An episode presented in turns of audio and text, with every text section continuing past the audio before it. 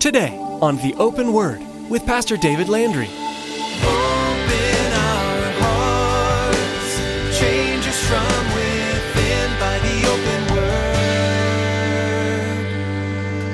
Give us ears to hear your truth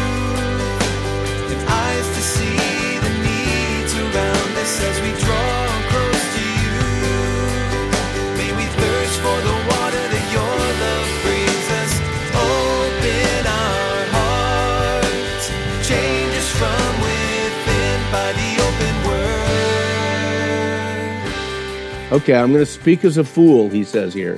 I am more. Now, he understands that's just kind of a crazy thing to say, but that's what these guys were saying, that they were more Christian than Paul. But he goes on. He says, in labors, more abundant, in stripes, above measure, in prisons, more frequently, in deaths, often. From the Jews, five times I received 40 stripes minus one. In other words, the 39 stripes that were legal for the Jews to give someone. Pastor David teaches about the strength of Paul's endurance for ministry. When reading 2 Corinthians, it becomes clear that Paul still needed to defend himself, and Paul had an impressive resume when it came to ministry. Through the strength of God in him, Paul endured incredibly difficult circumstances for the sake of the gospel. As you wonder whether you can make it, the story of Paul's life can be an example because God brought him through impossible situations, just as God can with you. Now, here's Pastor David with part one of today's message entitled Love in the Midst of Conflict.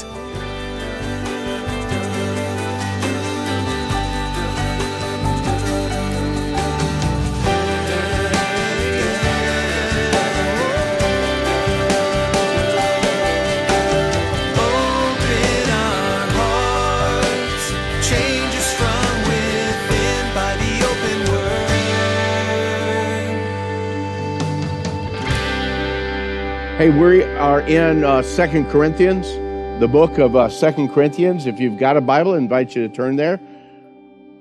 Now, this study that we've been in now for a while, 1 Corinthians and, and now in 2 Corinthians, it's been a real eye opener, I think, uh, or at least it should be for us as we look at this.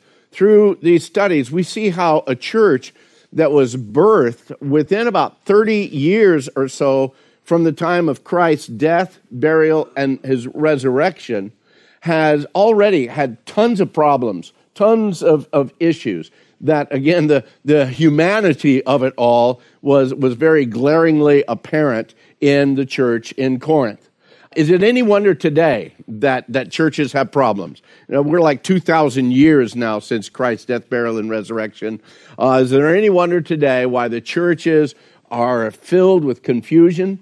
Churches are having all these inner power struggles, churches filled with immorality, churches focused on entertainment rather than uh, really studying the Word of God, or they're focused on social issues, which are good and they need to be there, but when social issues take precedence over the teaching and the preaching of the Word of God and the discipling and the equipping of saints, then we're out of balance on all of that.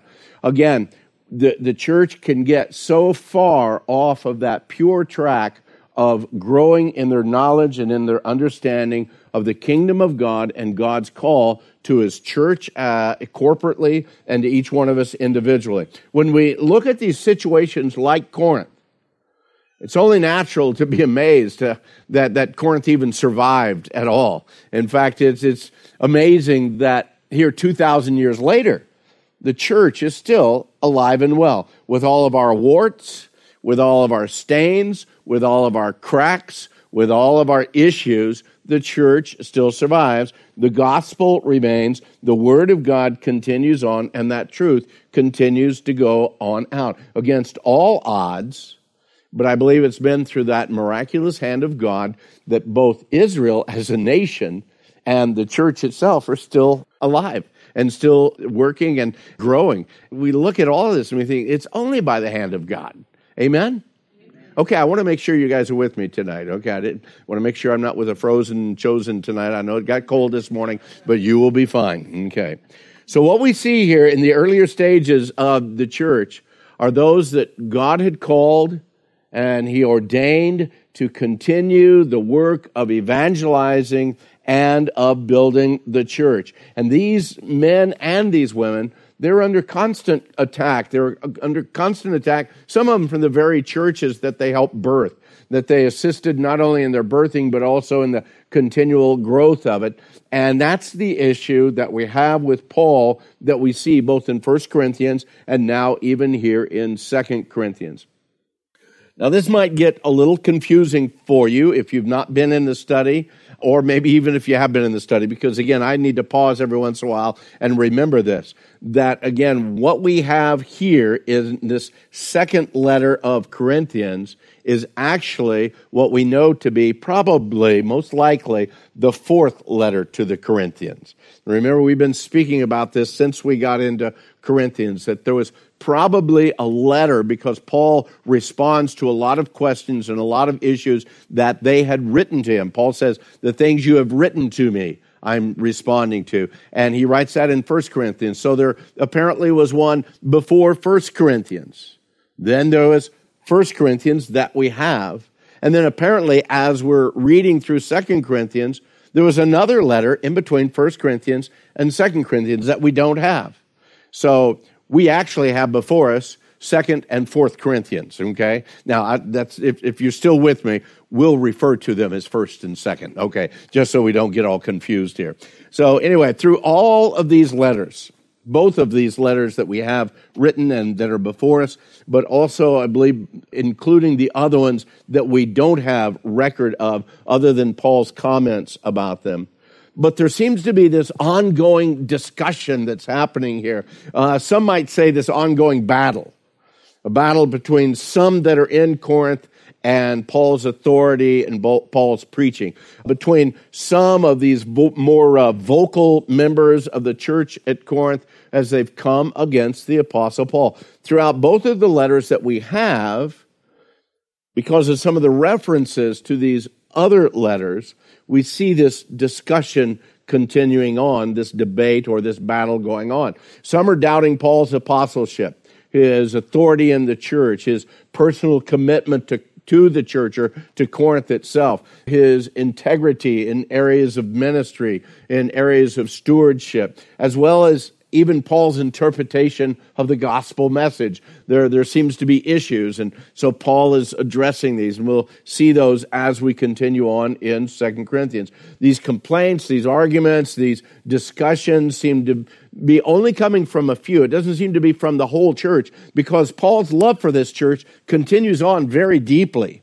I mean, if the whole church were acting like this, I think Paul would say, See ya apparently it's only some within the church that are causing this dissension within the body and these attacks against the apostle Paul. So again, Paul felt it was necessary to confront those issues in a really broad sense by sending these letters to the churches rather than necessarily just speaking to one person or another because the influence of those vocal members had impacted more, more than likely the whole church.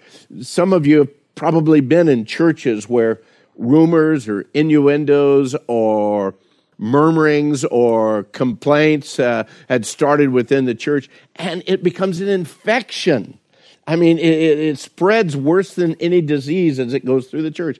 Now, I've been in church long enough. I know that there are sometimes that there are honest concerns within a church that need to be addressed, but there are ways of doing that. One on one with the pastor, one on one with the elders or with the board or the leadership, doing that. But it's when the murmuring and the complaining starts growing and weaving its way through the congregation, that's when again it does damage. And that's what Paul is dealing with. That's why he's writing to the whole church here and, and sending them the answers to these problems. Hopefully, You'll recall that the last time that we were here, that we looked at this section, uh, we ended up with Paul reminding the Corinthians of some of the issues that he personally had to go through because he was a missionary, because God had called him to serve and to minister to the churches. Not only to, in ministry to the church there in Corinth, but in all of his travels as he continued on to proclaim the gospel.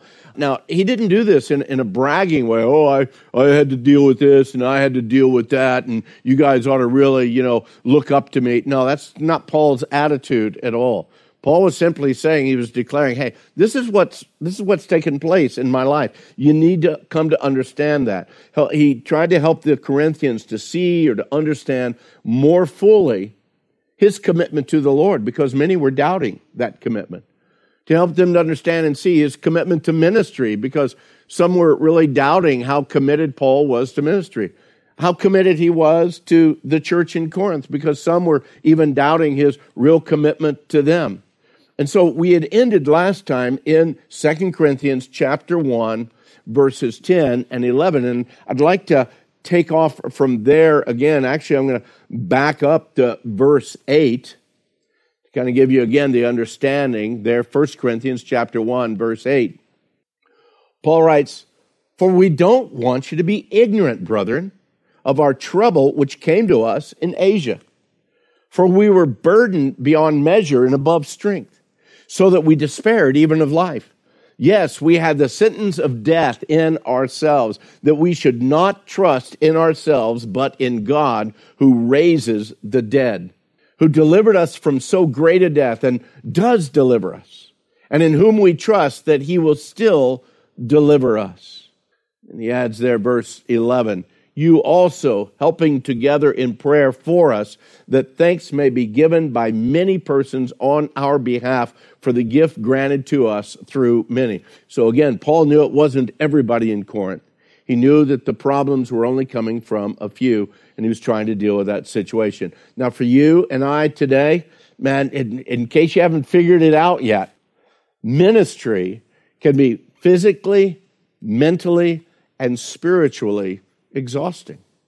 And a lot of times it can take a serious toll on, on the life of a minister or uh, on his family, particularly those that are serving in areas of missions, particularly in foreign missions in a foreign land or traveling and trying to break new ground with the gospel and again going against all kinds of conflict and, and all kinds of attack of the enemy as they're trying to share the hope and, and the blessings of God with the people. And as I said, as Paul lays these issues out to the church, he's not boasting about any of this. He's simply stating the harsh reality of what it took for him to spread the gospel into that culture and in the places that God had called him to go. It's just a reality. A few weeks ago, we had Wes Bentley from Far Reaching Ministry, and Wes shared some stuff with us. It was just absolutely amazing. And, and Wes wanted to make sure I, I, I, need you to know I'm, I'm not boasting here. I'm not trying to puff myself up. I just want to tell you how things are there on the mission field. And that's exactly what Paul is doing right here. In the midst of all of the distractors, in the midst of all of the attackers within the church of Corinth, Paul clearly reminds them listen, guys, in all that's going on with me, it's been the work of God. It's not been the work of a man. It's not in my own strength. It's not in my own ability. God has been the one that's strengthened me and enabled me through all of these things. Man, you got to understand, man on his own, on his own strength, he'd perish if they had to go through all that Paul went. Or at best, they'd give up. Like I said, just say, hey, forget it, man. This is not what I signed up for. I'm going to go get a job at Walmart and push carts or something, but I'm not going to deal in this area of ministry. Paul remind them again to be faithful to the call because Paul remained faithful to his call, even in the midst of all of these issues that were going on. Through the midst of all of these trials, through all of these struggles, Paul remained faithful. And you know what? Paul was now able to see a great harvest coming about, not only in Corinth, but in the multitude of churches that he had planted, that he had served and ministered and equipped and uh, just encouraged in all of his travels. The people of Corinth, though, they were truly a testimony of Paul's ministry, and he wanted to let them know that, man, you're, you're part of my ministry. You're a testimony of the work of God that's been going on here among you. And yet it's so amazing how often Paul has to defend himself and his character to this very church. He was the one that birthed that church by coming down into Corinth and preaching the gospel, people getting saved, the church growing, the Lord adding to the church on a continual basis. Paul was the one that planted that church, and now he finds himself having to defend himself to a church that was so dear to him. He was so committed to that ministry and to them, even through all of the risks that it took for him to serve and to minister. And again, you got to remember, traveling to Corinth for Paul wasn't like you and I um, driving up to Flagstaff. Oh, it's kind of snowy, so it's kind of dangerous. No, it was all, man, it was either by ship or uh, walking most of the time, all the perils that came along there, just those ordinary perils of travel during that day, or those that would attack, that would come against him, the, the religious rulers that would come against him, the Judaizers within the church, those that still wanted the Christians to be just as much Jews as they were Christians, that battle there. Those that wanted to have their own place of power and authority. And so they kept trying to put Paul down in order that they might lift themselves up. It's interesting when we look at what we see here here in chapter 1 as we looked there in verses 8 through 10 paul shared all those things that he had to go through all those battles that were going. But yet at the same time we see actually including this one there are four separate occasions in the book of Second corinthians where paul is defending himself. That's crazy. But that's what we see here I'm not going to go into great detail in these, but we see him defending himself in chapter 4, chapter 6, and chapter 11, as well as this time in chapter 1. Turn with me, if you would, to 2 Corinthians chapter 4. And I'm, I'm not going to go into, into it in any depth, but it absolutely amazes me how much Paul has to say about how committed he is to the ministry and how committed he is to the people there in Corinth in 2 Corinthians chapter 4, down in verse 5, we read these words Paul writing to the Corinthian church. He says, For we don't preach ourselves, but Jesus Christ the Lord, and ourselves your bondservants for Jesus' sake. Down in verse 8, he continues. You need to understand, we're hard pressed on every side, yet we're not crushed. We're perplexed, but we're not in despair. We're persecuted, but not forsaken. We're struck down, but we're not destroyed. Always carrying about in the body the dying of the Lord Jesus, that the life of Jesus also might be manifested in our body. Again, explaining to them all that we're going through. Look at chapter 6, 2 Corinthians chapter 6. Here he gives another a little bit longer in 2 Corinthians chapter 6, beginning in verse 3, Paul writes to him and says, Look, we give no offense in anything, that our ministry might not be blamed. But in all things, we commend ourselves as ministers of God in much patience and in tribulations, in needs and in distresses in stripes and in imprisonments, in tumults, in labors, in sleeplessness, in fastings, in purity, by knowledge, by long suffering, by kindness, by the Holy Spirit, by sincere love, by the word of truth, by the power of God, by the armor of righteousness on the right hand and on the left, by honor and dishonor, by evil report and good report, as deceivers and yet being true as unknown and yet well known, as dying and yet behold, we live, as chastened and yet not killed, as sorrowful yet always rejoicing, as poor yet possessing all things. And then I love this last verse 11. He says, O Corinthians, we spoke openly to you. Our heart is wide open. He's pleading with these guys. Like, look, I, I'm not trying to deceive you. I'm not trying to trick you. I'm not trying to put a scam over you. My heart is yours, and I've, I've been as transparent as I possibly can to help you to be able to see that. And then near the end of Second Corinthians, over in chapter 11, again, he gives a rather lengthy declaration uh, or this defense against these enemies from Corinth. In Second Corinthians chapter 11, look down in verse 22 these that had come against him, they were speaking that they were We're more Christian than you are. Where you get that level, I don't know. We've come from a strong Jewish background and now we're more Christian than you are. They're putting themselves above Paul in all kinds of places. And so Paul writes these things in 2 Corinthians chapter 11 down in verse 22. He begins, Are they Hebrews?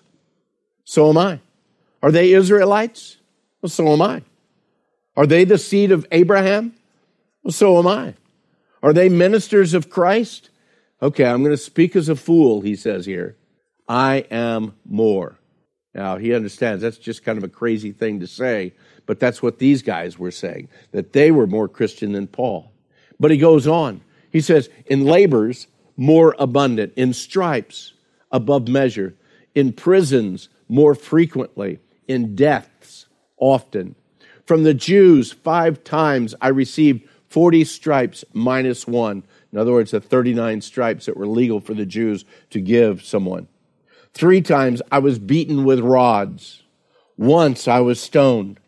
Three times I was shipwrecked, a night and a day. I've been in, or a night and a day, I've been in the deep in journeys often, in perils of water, in perils of robbers, in perils of mine own countrymen, in perils of the Gentiles, in perils in the city, in perils in the wilderness, in perils in the sea, in perils among false brethren, in weariness and toil, in sleeplessness often, in hunger and thirst, in fastings often, in cold and nakedness, besides the other things, what comes upon me daily, my deep concern for all the churches. Who is weak and I'm not weak? Who's made to stumble and I don't burn with indignation? If I must boast, I will boast in the things which concern my infirmity. The God and Father of our Lord Jesus Christ, who is blessed forever, knows that I'm not lying. In Damascus, he says, under Aretas, the, the king, he was guarding the city of the Damascenes with a garrison and he was desiring to arrest me. But I was let down in a basket through a window in the wall, and I escaped from his hands. He goes on now into chapter 12 uh, about seeing this vision that the Lord gave him. But when you skip down uh, to verse 6 of chapter 12, he says, For though I might desire to boast, I will not be a fool, for I will speak the truth, but I refrain lest anyone should think of me above what he sees me to be or hears from me. Beloved, I don't know about you, but that seems to be to, to be quite the Christian missionary resume. And then I have to ask the question, do you really want to go into ministry? And I think that I would probably take any young person who's desiring to go into ministry. Well, let's take a look and see what it really involves. Do you, are, you, are you ready to, to, to experience these kinds of things? Are you so surrendered in your life that you're willing to subject yourself to this kind of thing. Now, we might think, well, today, in our culture today, that's not like that. We just simply start a little Bible study, people come along, the church grows, you finally get some property in a building, more people come, the church grows. And yet, beloved, you need to understand that even in the simplicity and even in the relative comfort of what we have in our culture, there's still a tremendous amount of battles that come our way. I've not been in prison for the gospel. I've never been shipwrecked, neither for a day or a night or an hour. I've, I've never been uh, uh, beaten with rods, and I've never been stoned, either with rocks or the other kind. I've never been stoned, okay? But yet there's battles that go on in ministry.